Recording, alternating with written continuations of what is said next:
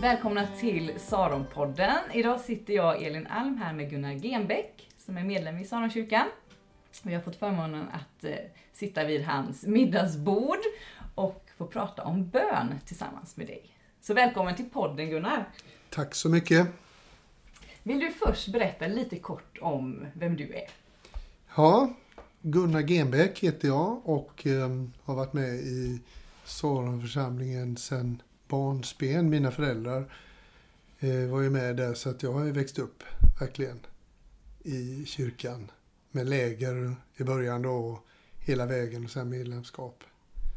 Så att eh, jag har haft mina period, min period när jag inte var med i kyrkan. Det tror jag är viktigt. Inte för att man önskar det, men det kan vara bra att ha ett förr och ett nu på något sätt. Så det har jag också. Mm. Och idag ska vi prata lite om bön. Mm. Vad har du, om jag, om jag säger bön, vad är det första du liksom kommer att tänka på eller känna? Bön för mig, det, det är ju viktigt att säga att det är en dialog med Gud. Alltså det är både att lyssna och tala tvåvägs. Mm. När det fungerar. Och det kan ju vara jobbigt i sig att, att få det att fungera alltid. Men när du säger bön, då, då är det ett samtal, en dialog med Gud. Och det samtalet, den dialogen med Gud utifrån dig, har den alltid funnits eh, sedan barnsben eller har det liksom förändrats över tid? Eller? Ja, det har det gjort. Alltså, eh, min bön när jag var liten är ju naturligtvis inte samma sak idag. Man har lärt sig mer, man förstår bättre och, och, och eh, man har ju förändrats som person också. Så det, det har nog förändrats med, med tid. Sen bättre eller sämre. Mm. Barn har ju alltid en direktdialog på något sätt. Va? Mm. Oförstörd. Sen har man säkert krånglat till det många gånger. Va? Men, men, men bön, det, det är livsnöret liksom på något sätt. Går det att, att sätta ord på vad bön betyder för dig just nu i livet? Jag skulle vilja säga att, att bönen, det, det är liksom helt och hållet avgörande för mig. Det var, det var någon som frågade, eh, man kan fråga så här, är du med på vägen? Mm. Mer än någonsin säger jag då. och det har fördjupats massor med, med åren, bönen för mig. Det betyder allt idag. Och jag, jag, tänker ibland på det här, det står att man ska be oavlåtligen. Under många, många år så förstod jag aldrig det. Man kan ju inte gå omkring och be. Men, men faktum är att har man sitt sinne vänt mot Gud och vill dela allting med Gud, alltså små, smått som stort, då blir det det. det är inte bön, bön är ju inte så begränsat som att när jag ber en, en bön med mina läppar. Det kan ju vara, det kan vara tankar, det kan vara tidebön, man sjunger en psalm. Eller det kan vara att jag verkligen talar med Gud om mitt innersta. Eller har mina tankar och mitt sinne vänt mot Gud. Och då, då kan man förstå bättre det här med att be oavlåtligen. Mm. Det tror jag. Du har ju levt några år eh, mer än vad jag har gjort. Så du har varit med om eh, olika skeden i livet. Mm. Eh, då tänker jag, om du, om du har någon, eh, något tips eller någon beskrivning över hur, hur livets olika skeden också kan liksom förändras, eh, förändra din bön eller ha mm. olika utmaningar kring den. Mm. Eller så. Mm. Jo, men det är klart att, att eh, livet går inte på räls så att säga, utan man, man har ju sina tider med, med man kan känna att man är närmare eller längre från Gud. Och då, då, då vet jag, har jag lärt mig, att tidebön är, är ett väldigt bra komplement. Kan inte du beskriva tidebön för den som inte vet vad det är? Ja, tidebön är ju att man tillsammans läser och sjunger ur ordet. Det är ju ofta salta, eh, salta salmer som man, som man både läser och sjunger dels mot varandra i två grupper eller också tillsammans. Och det är ju böner. Det är, det det är alltså en, en, verkligen en dialog med Gud. För i en saltasam så finns det ju båda och. Och då, då, då liksom inryms en dialog i ordet. Och, och det sköna med det, när- om man nu tycker det kan vara jobbigt periodvis, det är att det finns en vila i det. Då, då liksom jag behöver inte jag behöver inte åstadkomma någonting. Jag behöver inte be en vacker bön eller eh, är jag ensam så spelar det ingen roll. Va? Men, men inte ens en gång hitta orden utan jag bara följer med i detta. Och jag tycker det är så stort med tidböner för att när jag är i tidbön och läser och sjunger så är det folk över hela världen som gör exakt samma. Det är liksom ett så här, rätt mot Gud. Va? Eh, Ber du med hjälp av tid, eh, tidebön hemma själv eller gör du det bara tillsammans med andra? Det, för mig, och det, det, är- det är rätt som du säger, man, man, man kunde alltså mycket väl göra det själv också. Och, och på det sättet så gör man det med andra eftersom det är kanske, ja jag vet inte, en miljon andra som gör det dagligen. Så gör man det med andra även om man är ensam rent lokalt. Men eh, nej, jag ber nog mera eh, med mina ord och mina tankar eh, själv. Mm. Mina egna ord och tankar. Det. Utan det är när jag är tillsammans med andra i, i vissa sammanhang. Då. Du vet, tidebönen. Ja, vi har ju tidebön i kyrkan också. Det är jättefint. Mm. Det har vi vid flera tillfällen under veckan. Mm, Tisdag morgon, tisdag lunch mm, och även torsdag morgon precis. samlas vi om man vill vara med och be tidebön. Det är bra. Mm, precis. Jag vet ju att du har varit på en resa ganska nyss till Assisi i Mm. Italien tillsammans med några andra i Saron. Kan inte du eh, berätta någonting om det? Mm. Ehm, eh, historien är ju så att vi är ju ehm, ett gäng män i församlingen som ehm, jag tror det är sju eller åtta år nu i rad som vi har åkt till Bjärka-Säby på retreat. Tre dagar. Och eh, där, där använder man ju tidebön då. Och eh, så man har liksom lärt sig det sättet att be på. Och sen eh, Peter Halloff har varit den som har varit vägledare för oss genom alla åren. Och han, han eh, frågade oss för ett par år sedan om vi var intresserade av att komma ner till det här klostret som ligger i Assisi. Och det är ett ekumeniskt kloster som, som drivs av, just det här i Assisi, det är fem, just nu är det fem män, munkar alltså, som driver detta. Och de har helt öppet så man kan eh, bo där och äta med dem och följa deras bön, bönestunder. De har tre bönestunder varje dag. Och då var ni med eh, på de här bönestunderna när ni var Vi där? följde deras eh, böner. Eh, Det är middag, morgonbön, middagsbön och vesper, alltså kvällsbön. Då. Så det var vi med hela tiden. Och sen åt vi tillsammans med dem också. Hur var det att vara med i deras böner? För jag antar att de bad på italienska? De, de, de bad på italienska och sjöng på italienska och det gjorde vi också. det, det, det var riktigt roligt men, men i, i början hade man ju lite svårt för att hänga med. Men eh, man lärde sig ganska snabbt och man kände igen ord. Och eftersom det, tidbönerna är ju oftast eh, direkt ur saltaren så då kunde man ju ha sin egen bibel bredvid.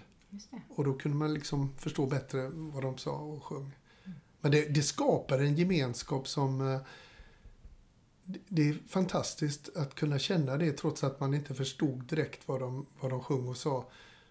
Så kunde man ändå känna delaktighet i det. Mm. Helt otroligt. Stor upplevelse. Det är väldigt fint beskrivet, tänker jag, om bön. Som man inte riktigt förstår orden, men ändå, Mm, mm. men ändå så ber man. Precis. Den, den värmen och den delaktigheten den, den går över alla gränser. Alltså över språkgränser, kulturgränser och man, man, man kan känna igen sina syskon över hela jorden. Det är fantastiskt. Mm. Otroligt. Så det var, det var väldigt starkt. Vi hade också en dag när vi bröt tystnaden och det, det var för att de här bröderna gärna ville höra vad vi, vilka vi var. Mm. Och då fick vi samtala när vi åt kvällsmat. Och vi fick ställa frågor till dem och sådär. Så goa, fina människor alltså. Så öppna och så generösa. Vi var ju med i, i natt, deras nattvard. Nu var det ju ett ekumeniskt sammanhang. Eh, Men eh, ofta, de här kom ju från katolska, har en katolsk bakgrund. Och, och då är det inte så enkelt att dela nattvard till exempel. Va? Men eh, det var väldigt öppet och väldigt fint. Mm. Jag tänker, nu har du beskrivit tidebönen mm. en del och det är ju inte alla som riktigt eh, hittar sitt sätt att, att eh, be genom det. Eh, men jag vet ju att du har andra erfarenheter av bön också. Det är ju inte ditt enda bönespråk. Nej, jag, jag, jag tror att, som jag började, jag sa det liksom att bön för mig, det är en dialog. Och, och eh, Jesus sa ju det, Johannes 15 sa det att be om vad ni vill så ska ni få det om ni förblir mig och jag förblir er. Och det har varit, tror jag, nyckeln många gånger. Det här att kombinera ordet och bönen. För att om jag ska förbli i Jesus och Jesus ska förbli i mig så måste jag ju umgås med honom genom ordet för att förstå vem han är och på det sättet också förstå vem Gud är. Mm. Jesus sa ju det att jag kan inte göra mer än vad Fadern säger åt mig att göra. Och det är ju likadant för oss. Men hur vet vi vad, vad Gud vill? Vad han tycker? Jo, genom att läsa Guds ord och förstå vem Gud är och vad han... Och då, då helt plötsligt så då blir det inte en önskelista som tomten brukar få. Mm. För då, då, förstår man att det, det, det, det står visserligen, och det är helt rätt, att vi ska låta alla våra önskningar bli kunniga inför, inför Gud. Och det, det är det fria samtalet. Så det vill Gud att det ska vara. Men för att be på ett rätt sätt så måste man också förstå Guds ord och förstå vem Gud är, tror jag. Och det, det är ju en livslång process naturligtvis. Men, men eh, det kanske blir... Det står också det att man genom åkalla bön och tacksägelse tror jag är viktigt också att man eh, har avdelningen tacksägelse som en stor del av bönen. För om man påminner sig om vad man redan har i Kristus så får man lite perspektiv på behoven också. Mm. Och man blir bara tacksam. Och då, då, då försvinner det här med tomtens önskelista. På vägen hit, när jag satt och körde hit, så ringde jag upp en, en kompis och så sa nu ska jag få sitta i ett samtal med en, med en man om bön som har levt eh, några år längre än vad både hon och jag har. Och så här, vad skulle du vilja ställa för fråga om du fick förmånen att sitta ner tillsammans med någon? Eh, vi pratade ganska länge och sa så här, men jag kanske, om han har haft barn, att jag undrar hur får man ihop det här småbarnslivet med sin egen bön och också hur för man vidare och lär ut oh. hur, hur man kan be på ett, på ett liksom bra sätt.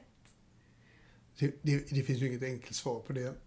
Jag, jag tror att um, som förälder så får man vara ändå Eh, Eh, formen, liksom eh, ge de signalerna till barnen som, som man vill ge genom att själv be då.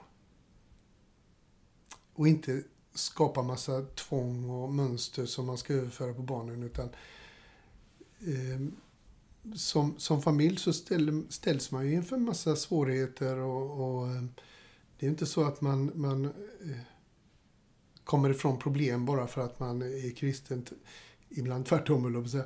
Nej, men, men i alla fall.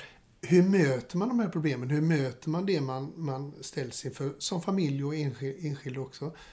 Jo, då, då knäpper man händerna.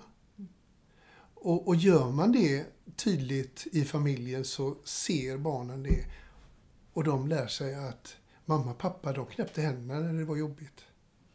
Och det tror jag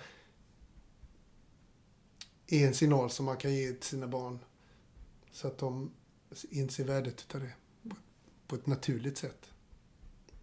Om det är ett svar på din fråga. Mm, absolut. absolut. Och när vi satt och pratade där, jag och min vän, så sa han också så här, men har, har han som vi ska träffa någon gång tänkt att i sitt böneliv att nu, det här är liksom, det är tyst och eh, omöjligt att be. Och hur har han gjort då? Mm. Absolut, ja, jag, jag har upplevt dem perioderna och eh, på, på, något sätt, jag tror det, det, det, man kan se det på olika sätt, men jag tror att att bli kristen är ju inte, bygger inte på känslor, inte för mig. Det är ett val jag har gjort. Och ehm, har jag valt då att umgås med Gud genom bönen så är det ju inte något jag väntar tills jag har någon speciell känsla.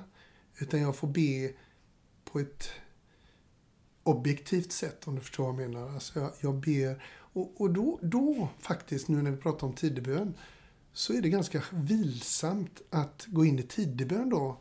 Då behöver inte jag eh, forma orden utan jag kan hitta vilan i Guds ord genom att läsa de tideböner som finns. Det finns en vila i det. Och det skulle man mycket väl kunna tänka sig att ta till med om, om man tycker att det känns torrt eller det är jobbigt att be. Hitta den vägen.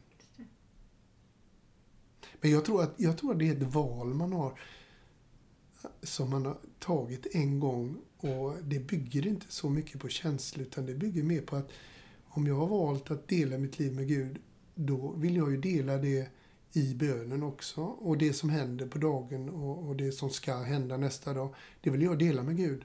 Och det gör man det oavsett känslor många gånger. Det är lätt att säga det va, men någonstans så tror jag det är lite krasst så att det är ett val också. Jag tänker som en liten sista del i vårt samtal, så tänker jag på, vi tillhör ju eh, samma församling. Så tänker jag på bön utifrån att vi är en församling och en gemenskap. Styrkan i det och så. Mm. Har, tänker, har du någon, eh, någon tanke kring, kring bön i just gemenskapen som är en församling? Ja, det är ju, det är ju så stort. Det, det är ju det är också en form utav gemensam bön. Vi pratar om tidebön, att det kanske finns en miljon andra kristna som gör det varje dag. Så i, i sitt lokala sammanhang så är, är ju församlingen det viktigaste. Att få be tillsammans, det, det tror jag är jätteviktigt. Sen vilken form man gör det, det, det, det, det som sagt var fria böner eller lästa böner, framförallt tideböner då, är, har sin plats. Jag, jag har själv erfarenhet av när livet har varit tungt. Mm. Att jag har känt att jag själv inte orkar be. Mm. Och då har jag varit så tacksam över att jag har haft en församling. Och så mm. kan jag ha kunnat säga, jag orkar inte be, men ni får gärna be. Ja. Liksom, för mig, åt mig, för att ja. just nu så, så har jag ingenting att säga. så, eh, och det tycker jag är så stort med en församling. Att jag kan tänka att de dagar jag inte orkar så är det så många andra som ja. bär, bär i bön. Det är sant. Mm. Och då, då är det församlingens... Men jag tror eh, det som är närmast, det är också det lilla sammanhanget i församlingen. Nu är vi en stor församling. Och då kanske inte alla vet vad Gunnar går igenom precis nu. Men vi har en husgrupp.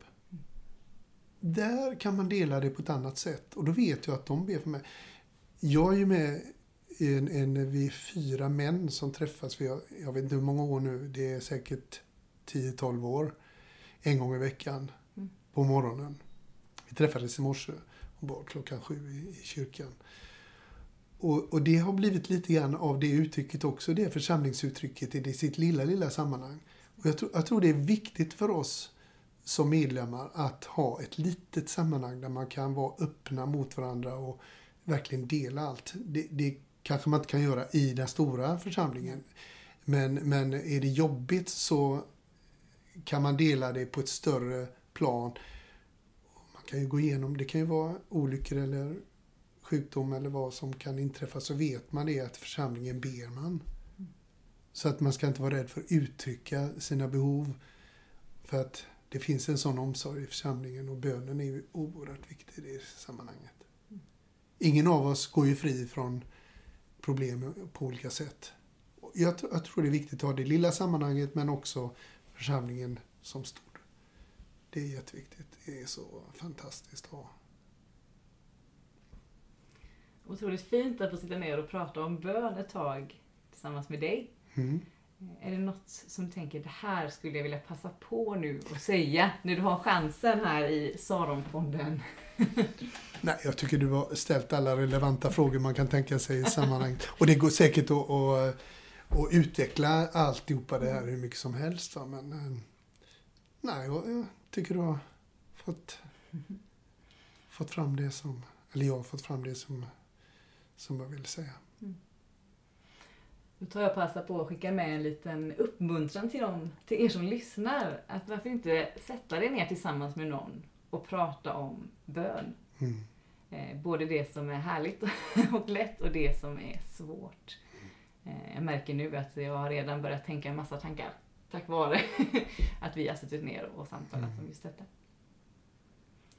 Så tack så mycket för det här samtalet. Tack Elin. Saronpodden produceras av Saronkyrkan i Göteborg.